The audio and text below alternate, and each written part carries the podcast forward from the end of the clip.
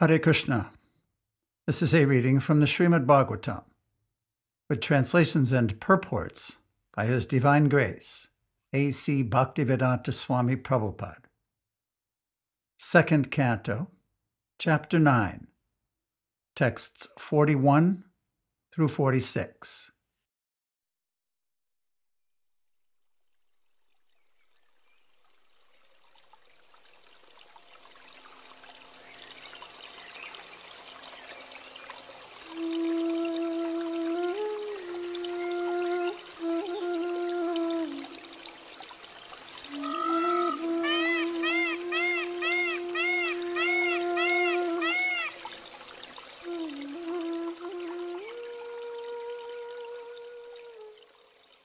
Texts 41 and 42.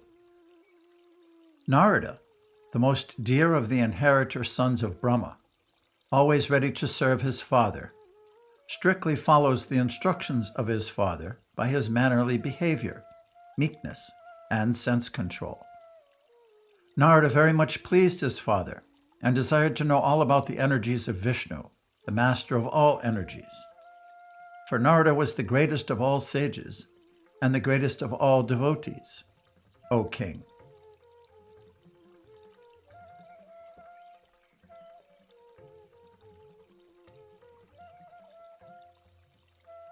Purport by Srila Prabhupada.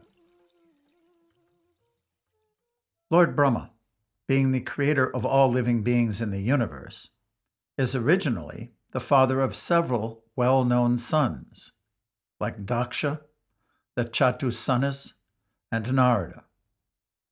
In three departments of human knowledge disseminated by the Vedas, namely fruitive work, karma kanda, transcendental knowledge, jnana kanda, and devotional service, upasana kanda, Devarshi Narada inherited from his father Brahma devotional service, whereas Daksha inherited from his father fruitive work, and Sanaka, Sanatana, etc., inherited from their father information about the Gyan Kanda, or transcendental knowledge. But out of them all, Narada is described here as the most beloved son of Brahma because of his good behavior, obedience, meekness, and readiness to render service unto the Father. And Narada is famous as the greatest of all sages because of his being the greatest of all devotees. Narada is the spiritual master of many famous devotees of the Lord. He is the spiritual master of Prahlad, Dhruva, and Vyas, down to the forest animal hunter Kirata. His only business is to turn everyone to the transcendental loving service of the Lord. Therefore, all these features of Narada make him the dearmost son of his father, and all this is due to Narada's being a first class devotee of the Lord. The devotees are always anxious to know more and more about the Supreme Lord, the Master of all energies. As confirmed in the Bhagavad Gita 10.9, Machita madgata prana borayanta parasparam kathayantas chamam nityam tushanti cha ramanti cha. The Supreme Lord is unlimited, and his energies are also unlimited. No one can know them completely. Brahmaji, being the greatest living entity within the universe, and being directly instructed by the Lord, must know more than anyone within the universe, although such knowledge may not be complete. Thus, it is the duty of everyone to ask about the unlimited Lord from the spiritual master in the disciplic succession of Brahma, which descends from Narada to Vyas, from Vyas to Sukadev, and so on.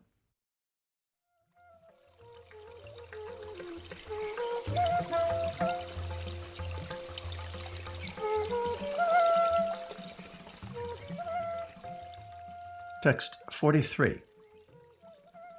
The great sage Narada also inquired in detail from his father, Brahma, the great grandfather of all the universe, after seeing him well satisfied.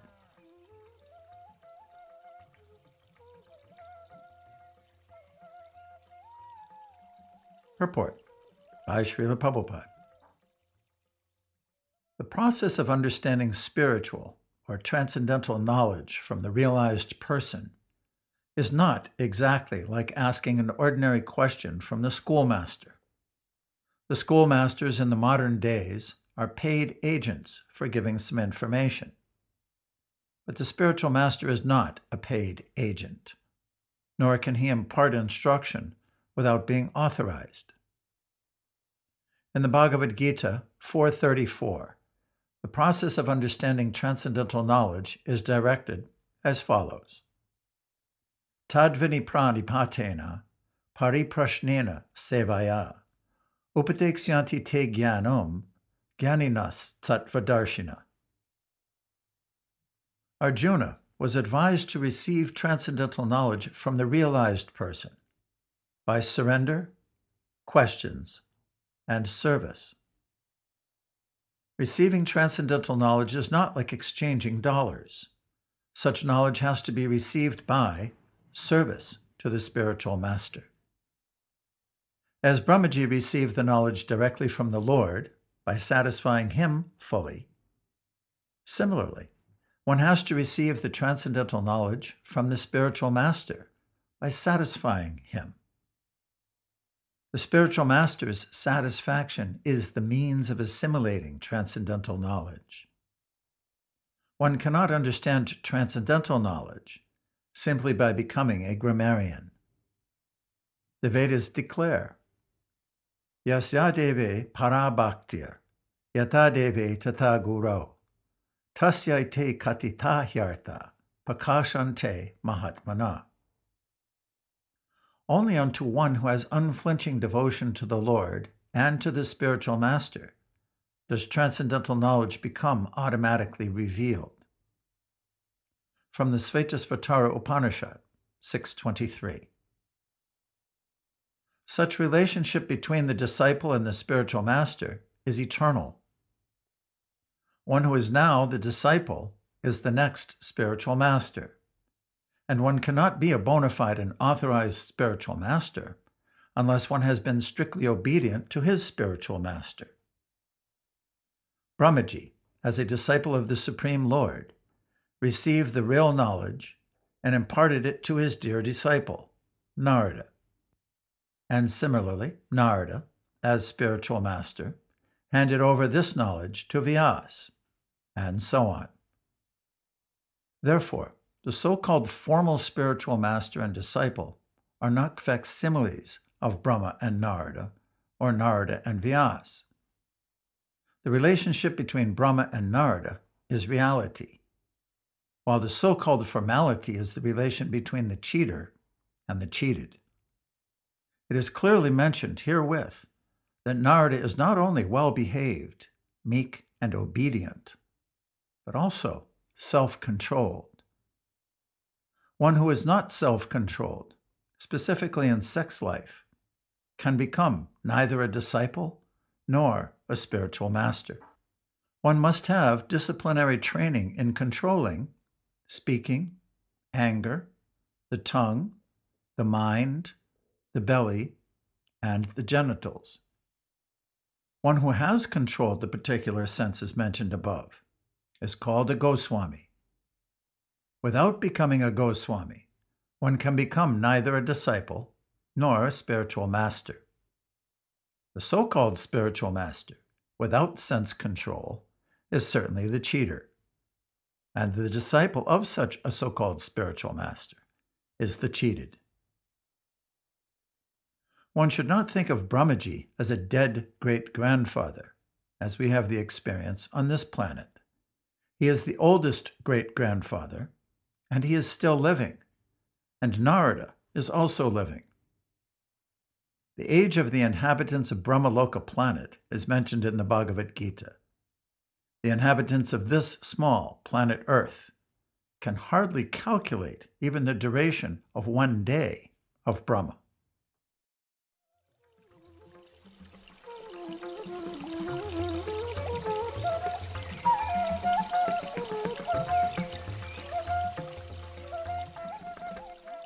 Text 44. Thereupon, the supplementary Vedic literature, Srimad Bhagavatam, which was described by the personality of Godhead and which contains 10 characteristics, was told with satisfaction by the father, Brahma, to his son, Narada.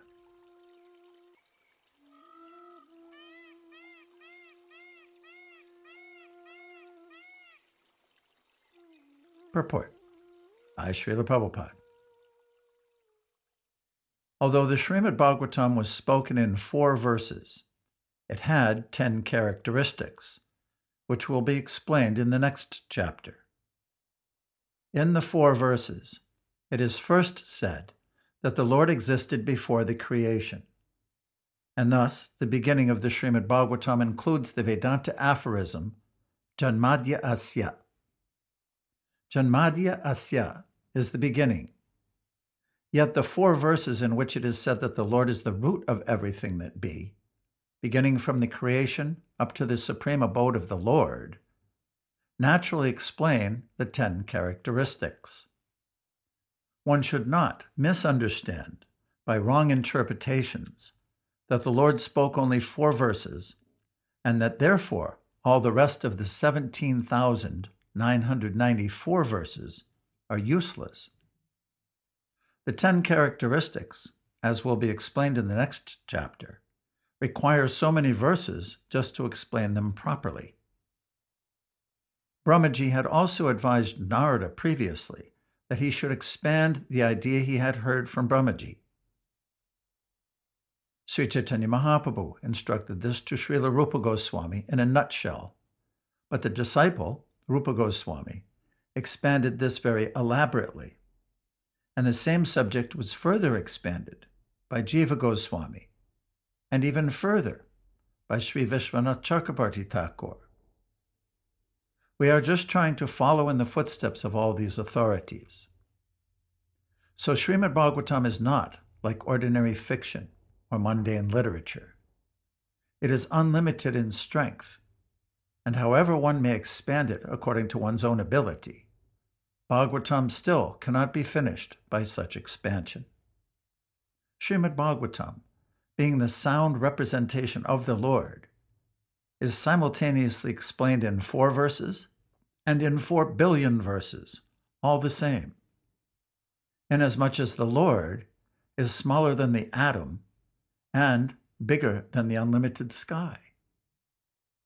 Such is the potency of Srimad Bhagavatam.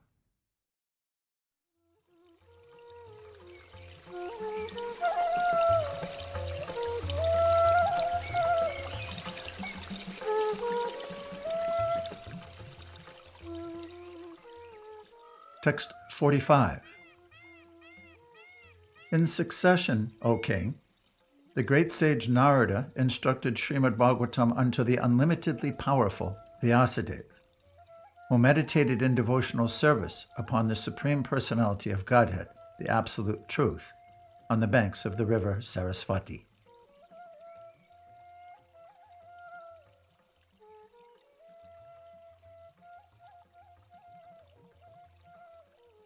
Purport by Srila Prabhupada.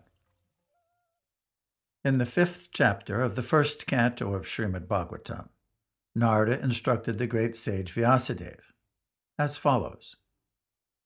Ato Mahabhaga Bhagavana Mogyadrek Suchi Shrava Satya Rato Drita Vrta. Orokramas Yaikila Banda Muktaye Samadhina Nusmara Tad Vichestitam O greatly fortunate, pious philosopher, your name and fame are universal, and you are fixed in the absolute truth with spotless character and infallible vision. I ask you to meditate upon the activities of the personality of Godhead, whose activities are unparalleled.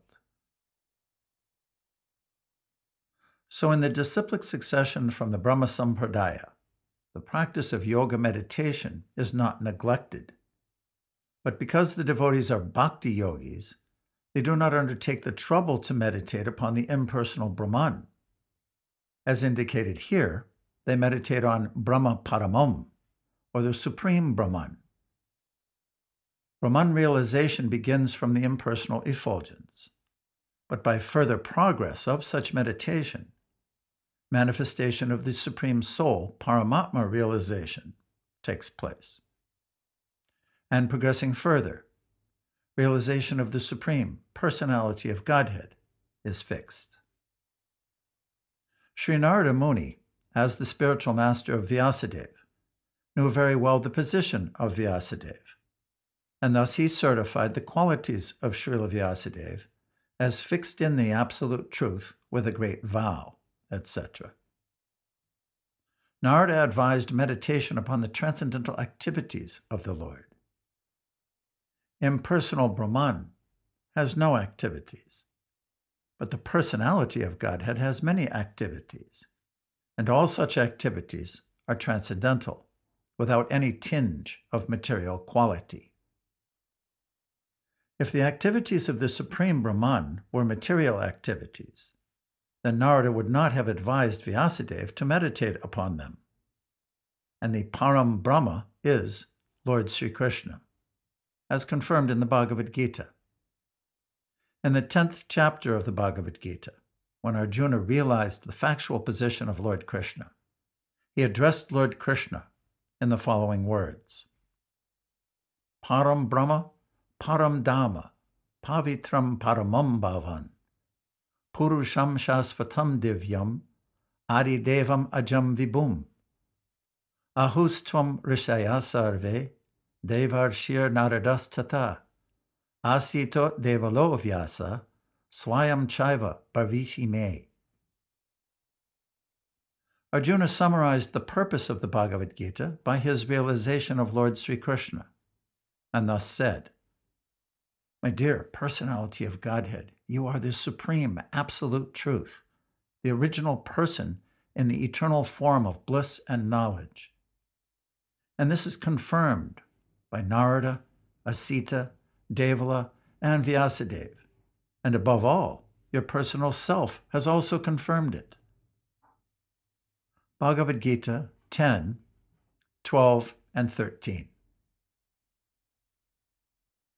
When Vyasadeva fixed his mind in meditation, he did it in bhakti yoga trance and actually saw the Supreme Person with Maya, the illusory energy, in contraposition. As we have discussed before, the Lord's Maya, or illusion, is also a representation because Maya has no existence without the Lord. Darkness is not independent of light. Without light, no one can experience the contraposition of darkness. However, this Maya, or illusion, cannot overcome the Supreme Personality of Godhead, but stands apart from Him. Apashrayam. Therefore, perfect meditation is realization of the personality of Godhead along with his transcendental activities. Meditation on the impersonal Brahman is a troublesome business for the meditator, as confirmed in the Bhagavad Gita 12.5. Klesho dikara tas tesham avyakta shakta chetasam.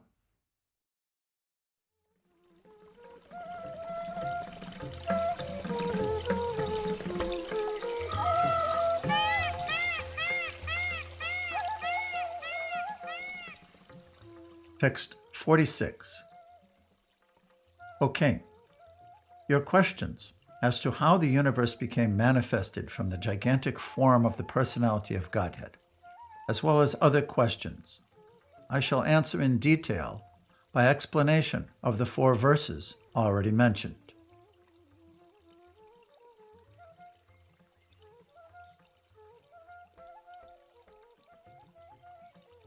Purport by Srila Prabhupada.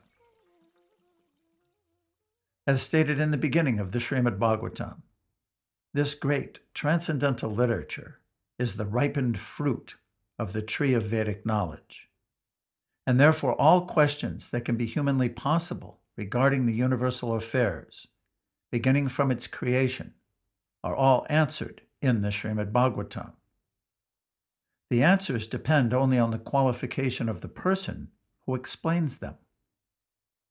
The ten divisions of Srimad Bhagavatam, as explained by the great speaker, Srila Sukadev Goswami, are the limitation of all questions, and intelligent persons will derive all intellectual benefits from them by proper utilization.